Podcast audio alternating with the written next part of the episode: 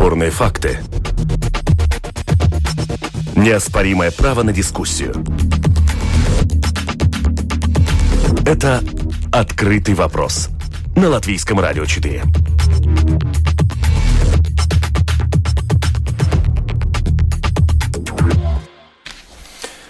Здравствуйте, уважаемые радиослушатели. Вместе с вами в эфире Латвийского радио 4 дискуссионная программа «Открытый вопрос». И несмотря на то, что и в нашей стране сейчас э, очень богатая, разнообразная повестка, много чего происходит, но тем не менее, э, как всегда, по понедельникам мы обсуждаем э, международные события, поэтому и, и в этот раз не будем изменять этим традициям. Мы обсудим некоторые новости, которые приходят с разных уголков Земли, но сегодня сконцентрируемся в основном на Европе, на европейском европейской проблематики. А, прежде всего, э, первая тема, которую мы сегодня обсудим. Э, прямо сейчас, э, сегодня встречаются президент России Владимир Путин и президент Франции Мануэль Макрон в Париже. Эта встреча предшествует встрече Большой Семерки, которая состоится тоже в ближайшее время во Франции. Макрон таким образом будет принимать Большую Семерку.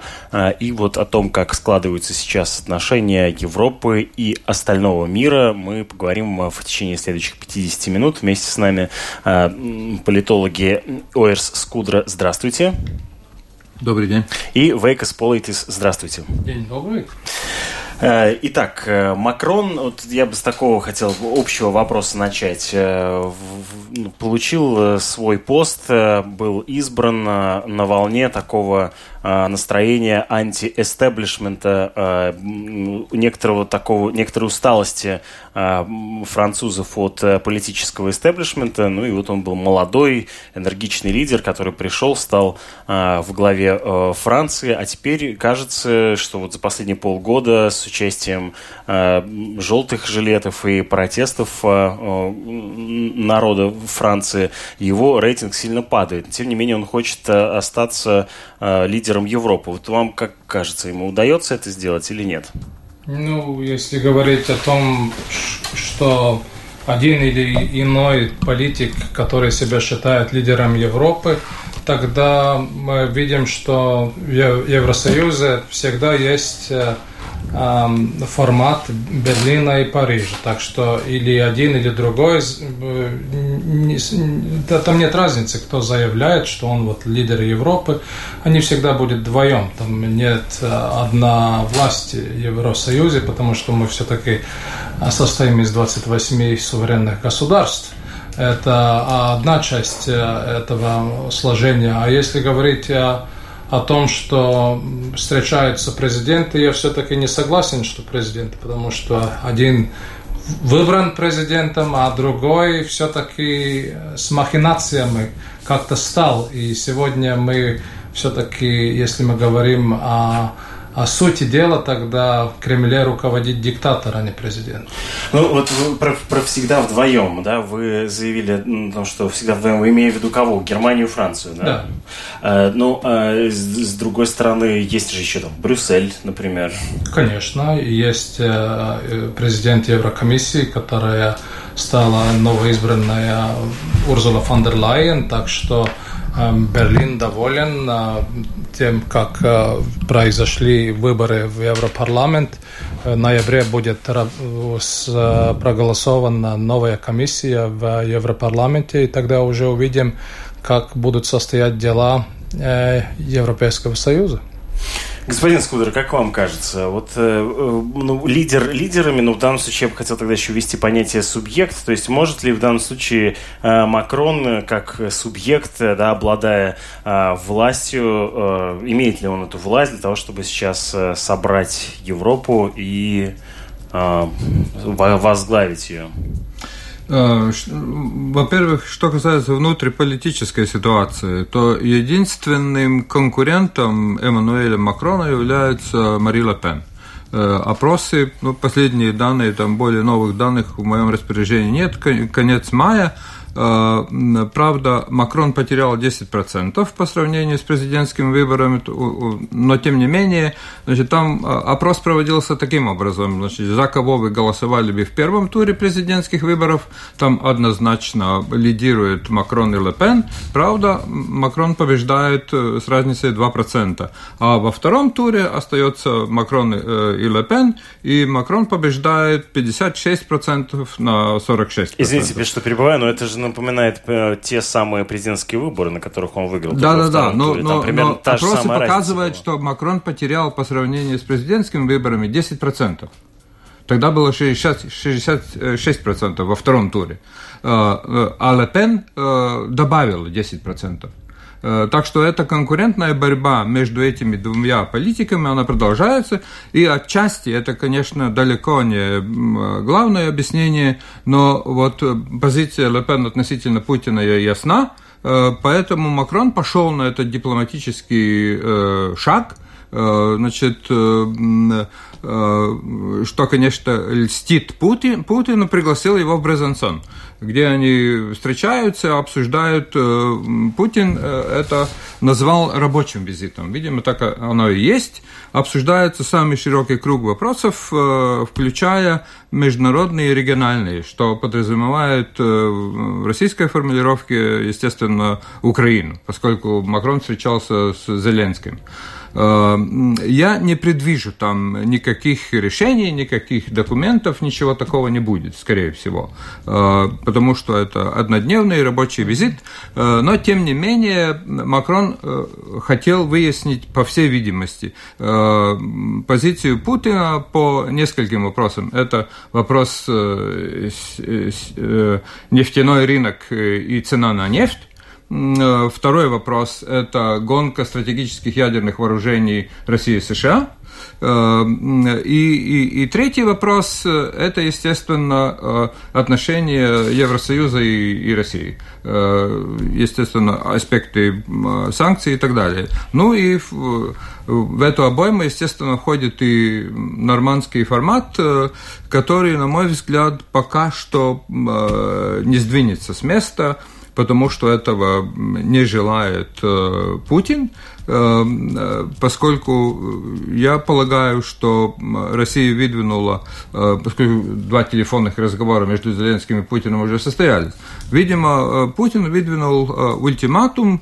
Этот ультиматум, на мой взгляд, заключается, помимо всех остальных там, экономических и других вопросов, там, паспорта и так далее, заключается в том, что Украина должна стать федеративным государством. Вот. Э, а пока э, это не предвидится обсуждать, э, и я думаю, что позиция Зеленского именно такова, значит, никакого нормандского формата там не будет. То есть в нормандский формат его перезапуск невозможно, потому что этого не хочет Владимир Путин. Нет, значит, официальная позиция России заключается в том, что нормандский формат запускать есть смысл только тогда, когда э, значит, есть э, результат, что можно предвидеть точно результат, с чем закончится этот, эта встреча. Потому что просто встречаться и поговорить нет смысла. Поговорить можно по телефону ну, и, и можно осуществляя рабочие визиты. Но, видимо, видимо, эти требования со стороны России таковы, Э, а, и формально они э, основываются на Минском соглашении. Э, Минское соглашение предусматривает, что значит, внутри, внутри Украины эти вопросы должны решаться путем переговоров. Ну, Зеленский пока не готов встречаться с лидерами этих сепарат, сепаратистов. А тогда на каких условиях может быть перезапущен нормандский договор, если, например, Украина... То есть какие условия выгодны были бы Украине, да, при которых нормандский Нет, ну так, э, так вопрос не ставится. Значит, э, э, нормандский формат ведь означает, пока что, по крайней мере, означал, что Украина является объектом она не является равноправным э, участником переговоров. Субъектом. Да, не является субъектом, она объект. Ну, э, значит, естественно, что Зеленский при всем желании, но он не может пойти на, на, на, такую, на такую роль. Правда, интересно будет посмотреть, о чем договорится Украина с премьером Израиля Бенемином Нетаньяху, который посещает Украину. И, видимо, тут господин Коломойский тоже свою посредническую миссию выполнил. Но, правда, там, конечно, будут касаться других вопросов. А, возможно, то будут какие-то заявления. Но со стороны Москвы были заявления о том, что может идет подготовка якобы к обмену значит, военнопленными. там военнопленными с обеих сторон. Но опять-таки, видимо, тут очень для Зеленского очень важен формат. Как, если это будет, если это будет происходить, как это будет происходить, в какой форме. Очень важна, для него очень важна форма поскольку, значит, э, ну, э, правда, э, тут еще есть одно обстоятельство. Может быть, я зря так пессимистически настроен, поскольку Верховная Рада ведь приступит, по сути дела, к работе в сентябре. Ну, вот после того, как Рада приступит к своей работе, ну, возможно, Зеленский тогда спихнет все эти переговоры на Раду. Э, где у него большинство, вот пусть она ведет переговоры с этими сепаратистами, возможно, как возможный вариант. Потому что какие-то переговоры, они должны там состояться. Как вам кажется, международное сообщество в виде Макрона, да, как может э, повлиять сейчас на данном этапе на э, этот, развитие этого конфликта?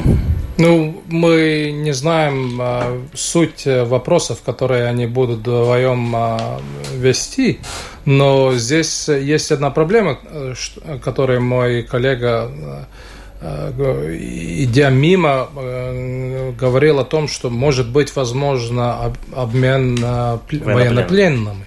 И здесь одна проблема, потому что э, уже два месяца назад специальный суд, морской суд Объединенных Наций решил, что Россия должна отдать значит, военнопленные Украине. Но здесь проблема, что если мы смотрим юридический э, вопрос этого, этого заявления, тогда здесь проблема в том, что если суд так решил, так всегда а в истории между странами это было военное положение. Но Украина и Россия до сих пор не заявили о военном положении. Так что здесь и есть юридические нюансы, и мы должны узнать все детали, которые мы просто не можем знать. И из-за этого, отвечая на ваш вопрос, я думаю, что Какие-то заявления сегодня последуют после встречи в Брянсоне, но, но что-то большого мы не должны ждать, нет. То есть это будет очень формальное заявление о встрече, о возможной дальнейшем работе? Ну, если мы, если мы следуем того, э, с кем встречался и какие встречи у кремлевского диктатора были за последние три года, тогда ну, никакого прорыва нет, санкции продолжаются, отношения с Западом э, в том месте, где они были. А что касается грядущего саммита а, Большой Семерки, то есть как ну, Макрон выступает уже как э, э, хозяин, не только, э, так сказать, лидер Европы, но как хозяин огромного саммита, который включает в себя ведущие страны всего мира.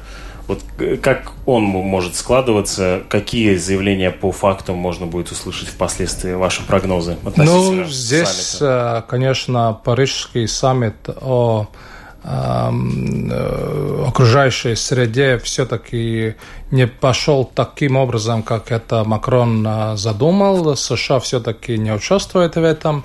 Здесь, конечно, будут какие-то заявления, потому что саммит будет в США шведская школьница, госпожа э, молодая э, Турнберг, тоже едет э, с яхтой в США.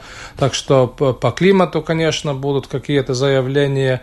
Если мы говорим о, о формате ГА-7, тогда здесь, конечно, вопрос и о том, какие соотношения между большими экономиками. Здесь, конечно, вопрос Китая и э, вопрос тарифов, которые отношения между Китаем и США, и это будет интересно.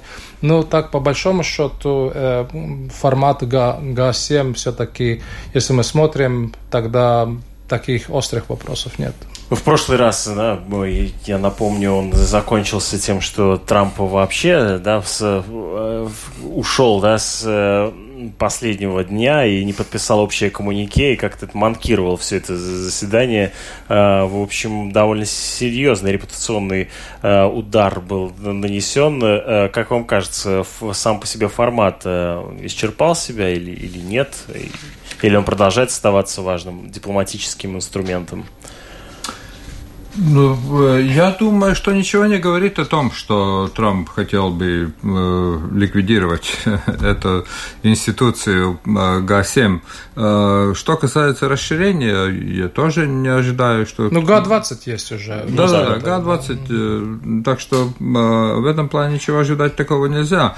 Единственное, что действительно неясно, пойдет ли Трамп по пути бойкота, как это было на прошлом, на прошлой встрече, э, поскольку, значит, э, если судить по, по деятельности Макрона и Франции, ну, велась очень тщательная подготовка. Весь этот год э, Макрон очень желает, чтобы на этой встрече в э, Биорице э, был подписан такой обширный, ну, по, по возможности, значимый документ, заключительный документ. Ну, я не знаю, не читал, не слышал заявления о том, насколько серьезно американцы участвовали в этой работе, работе подготовительной. Э, и, значит, ну, то, что э, там проблем хватает э, всякого рода, особенно если говорить о мировой торговле и гонке ядерных вооружений, это совершенно ясно. Ну, посмотрим. Я, я считаю, что скорее всего, значит, если там удастся найти компромиссы относительно, относительно в мировой экономике, э, в основном это в первую очередь торговые вопросы. И, как коллега Китая. сказал, э, э, значит, вопросы экологии и климата, то, возможно, Трамп на сей раз этот документ подпишет. А, вернемся к встрече а, Макрона и Путина. Мы а, при подготовке программы поговорили с руководителем программы «Российская внутренняя политика и политические институты», руководителем Московского центра Карнеги Андрей Колесников. Так прокомментировал встречу между французским и российским президентами.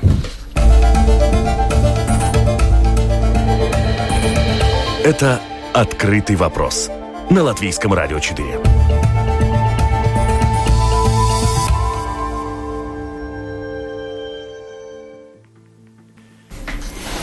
Очень странно, это какие-то технические неполадки, будто бы компьютер проигрывает запись, но почему-то мы ее не слышим. Э, но по большому счету попытаюсь восстановить э, в общих чертах э, то, что нам заявил а, Андрей Колесников. Он, в общем, довольно сдержанно относится тоже к этой встрече, как и наши сегодняшние приглашенные гости. По его словам, в Кремль э, будет э, выжидать тех предложений, которые, возможно, как-то окажутся на столе переговоров и будут выдвинуты с французской стороны. И, и на, в общем, дальнейшее развитие отношений между Россией и Европой, в том числе, окажет влияние не только то, что происходит во Франции, но и происходит в Германии. Вот тут я хотел бы перейти к обсуждению Германии. Дело в том, что на прошлой неделе появилась появилась новость о том, что э, президент э, США Трамп э, критикует ФРГ за низкие расходы на оборону и даже США рассматривают возможность вывода своих военных из Германии. Дело в том, что Германия, да, есть общее соглашение среди стран НАТО об отчислении 2% бюджета ВВП на нужды содержания самой организации НАТО. Так вот, Германия это делает э, только на 1,2%. И, соответственно, этих 2% ВВП там не набирается. А, и вот очередная критика поступила в э, адрес э, руководства Германии, и теперь вот американцы грозятся выходом военных из, э, из территорий э, страны. Как вам кажется, может ли это произойти, не может ли это произойти, и как бы насколько это серьезная, э, серьезный разлад между Германией и США? Ну, это серьезно, потому что о так называемом Форт Трампе в Польше мы уже знаем больше, чем полтора года. Те заявления, которые шли от посла США в Берлине, Конечно, здесь немецкие обозреватели и многие американские бывшие дипломаты тоже высказали, что это все-таки была акция пиар посла США в Германии. Но все-таки проблема есть, так как вы говорили. Здесь даже президенты Гитанас Науседа и Эгилс Левиц только что вернувшись из Берлина, здесь есть и по дипломатическим каналам мы слышали, что и литовский, и латвийский президент как бы призывали своих немецких коллег все-таки задуматься о том, что на восточном фланге НАТО мы все-таки должны думать о всеобщей э, безопасности. Из-за этого, конечно, вопрос о 2% от валового продукта для оборонной системы э, Германии э, – это открытый вопрос. Но интересно, если мы смотрим это с стороны Варшавы, тогда с Варшавы и другой как бы дипломатический шаг пошел, что если, мол, Германия это не может сделать, тогда может быть, Германия может побольше немецких солдатов послать в Польшу, или в таком случае, э, случае мы можем говорить и, и, в, и в Латвии и Эстонии, потому что э, значит, э, военная группа под руководством Германии сейчас находится в Литве, но если как бы здесь вопрос того, как содержать единство стран НАТО. И если просто так американцы уйдут из Германии, это будет э, создавать проблемы. Из-за этого здесь интересные как бы дипломатические шаги из Варшавы, из Вашингтона, из Берлина. Так что по, по, по, немножко подождем, и я думаю, что мы еще что-то интересное Ну хорошо, увидим. то есть ну, теоретически, да, американцы заявили о том, что они могут уйти, ну как американцы, в данном случае конкретно Трамп, да, заявил о том, что э, они э, могут перевести свой, свой контингент в Польшу. Да. Но э, об этом уже появилась новость. Но э, как, исходя из того, что вы говорите, вы полагаете, что появление, увеличение здесь контингент, контингента американских военных возможно, да, в связи с... Не, здесь есть одна дипломатическая, э, дипломатический нюанс. Когда э, создавался Совет НАТО России 1997 года, тогда заявление было очень четкое, это описано и на бумаге, что американские солдаты не будут выставлены в э, территориях бывшего Советского Союза. Э, значит, это означает э, стран Балтии, Эстонии, Латвии и Литву. И если мы смотрим э, и после саммита в Варшаве, саммита НАТО, заявление о создании боевых групп, тогда мы очень четко это видим, что то же самое соглашение НАТО и России до сих пор соблюдается. Значит, американцы находятся в Польше, а Великобритания в Эстонии, немцы в Литве и канадцы здесь в Латвии. Так что здесь, конечно, эти разговоры должны идти дальше, чтобы э, не создавать опять какие-то проблемы с Москвой, которые у нас так и уже есть. Ну да. Э, господин Скудер, как э, вы видите всю эту ситуацию, вот эту перепалку ну, я, я вижу, Трампом? Я вижу пока, что значит, это, скажем так, попытка дипломатического нажима на, на Германию со стороны Трампа, или точнее на на канцлера Меркель, mm-hmm. значит, э, в, э, с учетом того, но он должен принимать во внимание, что позиции социал-демократов настолько ослабли, что, возможно, будет даже другое правительство. Я, я не думаю, что будут досрочные выборы, но другое правительство вполне может быть в конце года, в начале будущего года. И с приходом в правительство зеленых и, э, значит, э, либералов, э, я сам, очень сомневаюсь, что такое правительство пойдет на увеличение расходов на оборону, и, и, и такое правительство согласится на какие-то условия Трампа относительно роли Германии в, в, в рамках НАТО. Да, извините, что здесь у вас была реплика, да, в этом месте? Я, я согласен в общем взглядом, как мой коллега Скудер только что сказал. Но и здесь я, я в какой-то мере не согласен. И здесь вопрос о том, что если мы говорим о позиции социал-демократов, тогда позиция социал-демократов – это против увеличения валового продукта для оборонки. Если сейчас каким-то образом после выборов э, в немецкие земли, Тюринген и где еще они должны происходить в этой осенью, Саксонии, Саксонии, да, так что если каким-то образом будет меняться правительство в Берлине, и там туда заходят зеленые и либералы, либералы, да, конечно, ну, например, и участники, и многие э, члены э, Бундестага из либералов и большая часть зеленых за увеличение э, валового продукта для оборонки, так что я не так скептичен о том, если какое было бы новое правительство Германии. Э, что касается американского присутствия в Германии, то надо учитывать, что речь идет э, о примерно 30 тысячах военных. В основном они размещены в, в Южной Германии. В основном это связано с э, военно-воздушными базами США, которые там действительно очень крупные. И, и значит, э, американцы держат э, значительные военные силы, свои военные силы как раз в Германии. И примерно столько же гражданских лиц американских, которые связаны с этим, с этим военным контингентом. То, что 30 тысяч можно было бы переместить в Польшу это, естественно, смешно. Ничего такого не будет. Э, речь там может Нет идти... инфраструктуры сегодня для да, этого. Да, да, да. Инфраструктура – это совершенно другое дело. Э, конечно, не устраивает, в том числе опять Россию. Но э, я думаю, что Трамп не уберет этот военный контингент вообще из Европы.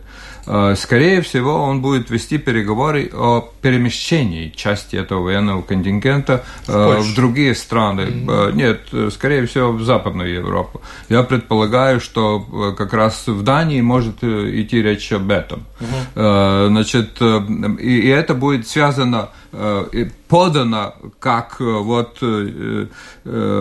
как бы реакция на то, что Германия не тратит достаточно расходов на оборону, а на самом деле речь идет о том, что Э, стратегически э, э, и, и относительно планов на, на ситуацию X американцы просто пришли к выводу, что, выводу, что, что эти американские силы должны размещаться в других районах Западной Европы.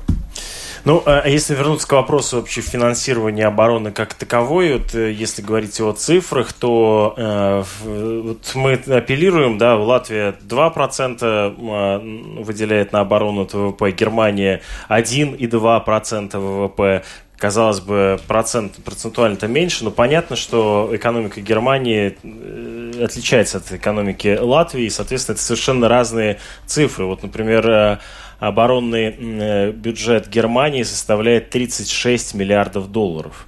То есть э, такой суммы... И Латвия... если удвоить это, это будет больше, чем 60 миллиардов. Это будет больше, чем 60 миллиардов. То есть, э, а напомните, пожалуйста, вот я пытался сейчас найти цифры, оборонный бюджет Латвии, он сколько составляет? 6, 650 миллионов. 650 миллионов. То есть, это 650 миллионов против 36 миллиардов долларов, пусть даже не, меньше 2%, но тем не менее эта сумма как бы даже не сравнима. Конечно, но здесь есть один интересный аспект, потому что всегда, когда мы говорим о НАТО и о обязательствах э, в, в этом альянсе безопасности, тогда мы говорим о пятом параграфе что э, нападение на одного означает нападение на всех. Но мы забываем и о третьем параграфе. Третий параграф очень четко отговаривает, как каждая страна, член Альянса, э, заботится о своем безопасности.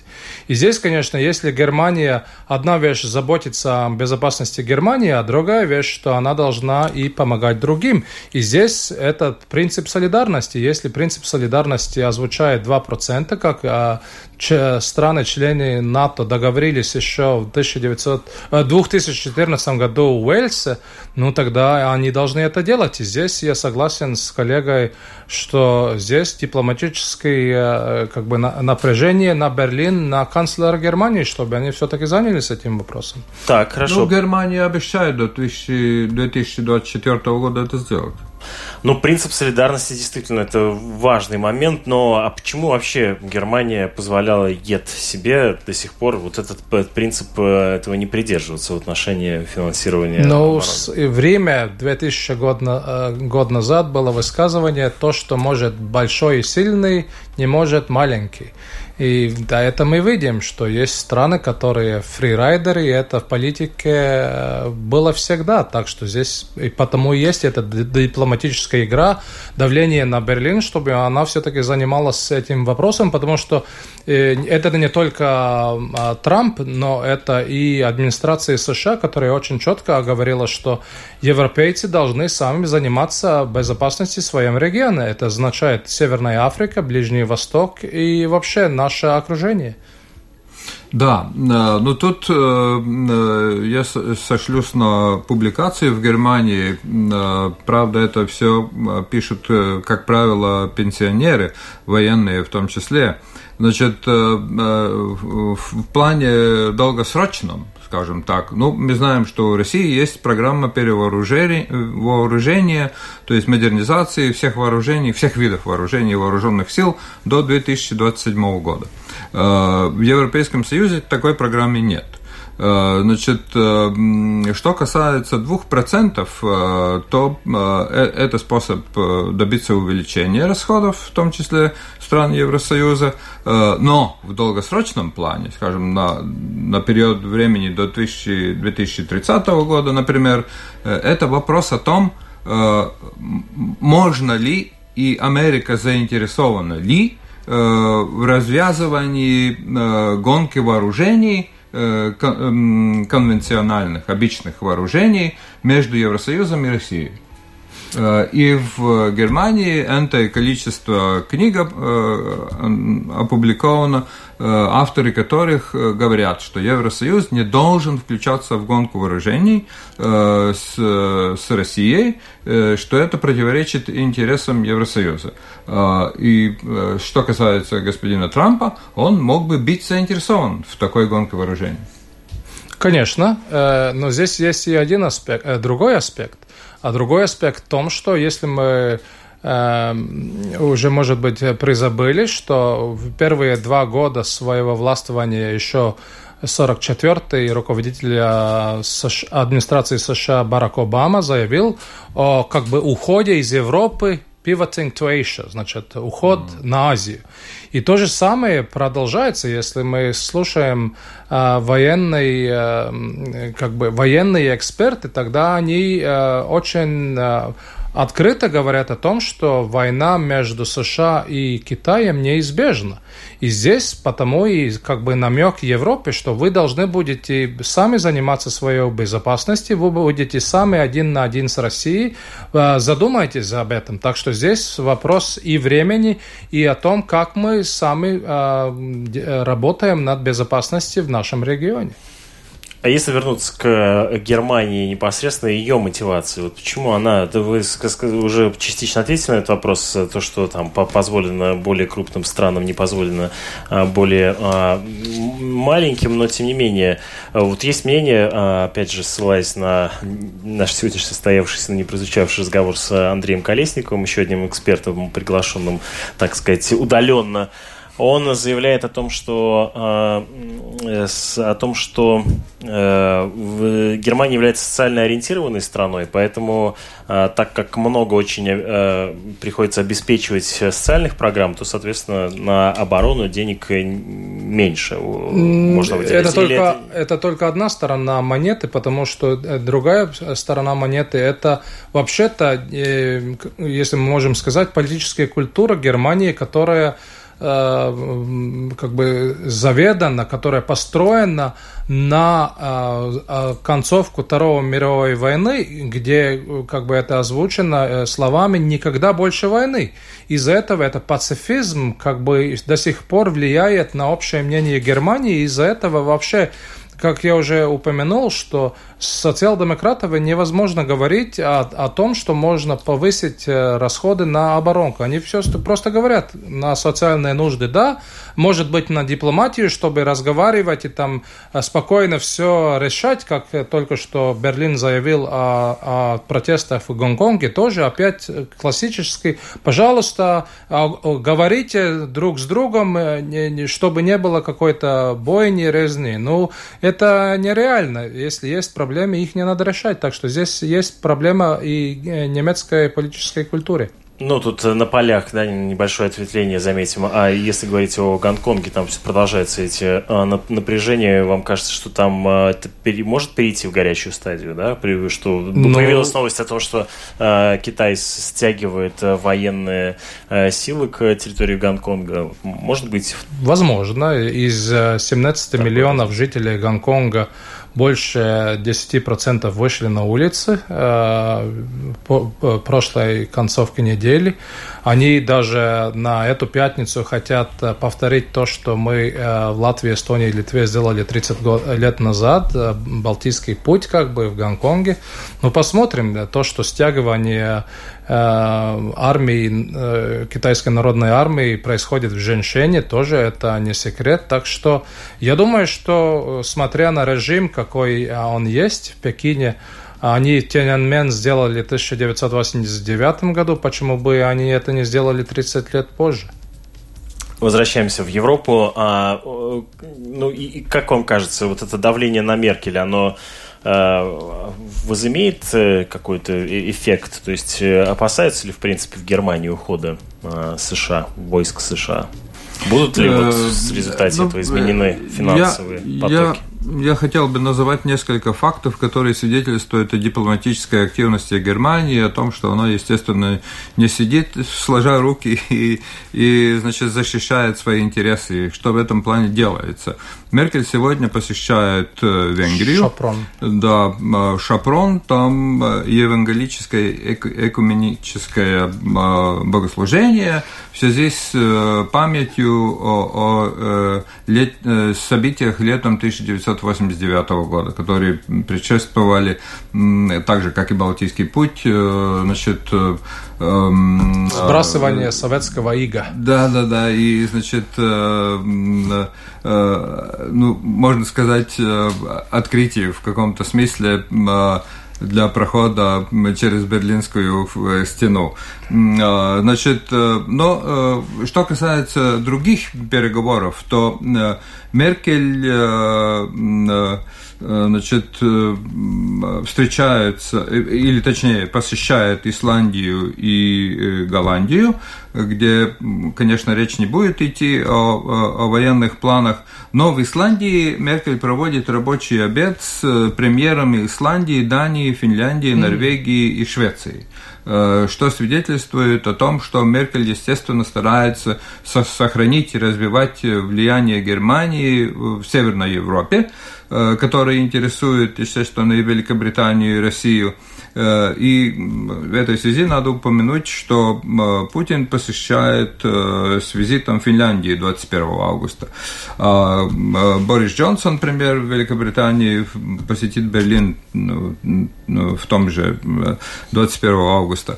Э, значит, вот эта дипломатическая активность свидетельствует о том, что, видимо, это надо рассматривать через призму встречи Г7 и через призму того, что Э, Европарламент и э, активно приступает к своей работе в сентябре, и, и, и тогда начинается формирование новой Еврокомиссии. И, и будет определяться во многом стратегии дальнейших действий Евросоюза. И естественно, что Германия хочет э, уйти от этой дискуссии о 2%, Э, через тему э, усиления, в чем очень заинтересована Франция, усиления э, военно-политического сотрудничества стран Европейского Союза. И если коллега уже упомянул все эти дипломатические встречи, мы, конечно, не можем забывать и очень символическую встречу министра иностранных дел Германии Хейко Масса 22 августа в Москве. Угу. Э, финализируя наш сегодняшний разговор, я хочу вас попросить э, проанализировать, э, описать или, так сказать, назвать обстоятельства, в которых сейчас складывается ситуация в Европе. какие вызовы, к вам кажется, стоят перед Европой сейчас, вот в ближайшем среднесрочном планировании? Ну, вызовы такие же, как они есть. Значит, как, так как Крым не был создан одним днем, так и Евросоюз не, не будет э, создан одним днем, и работа будет продолжаться.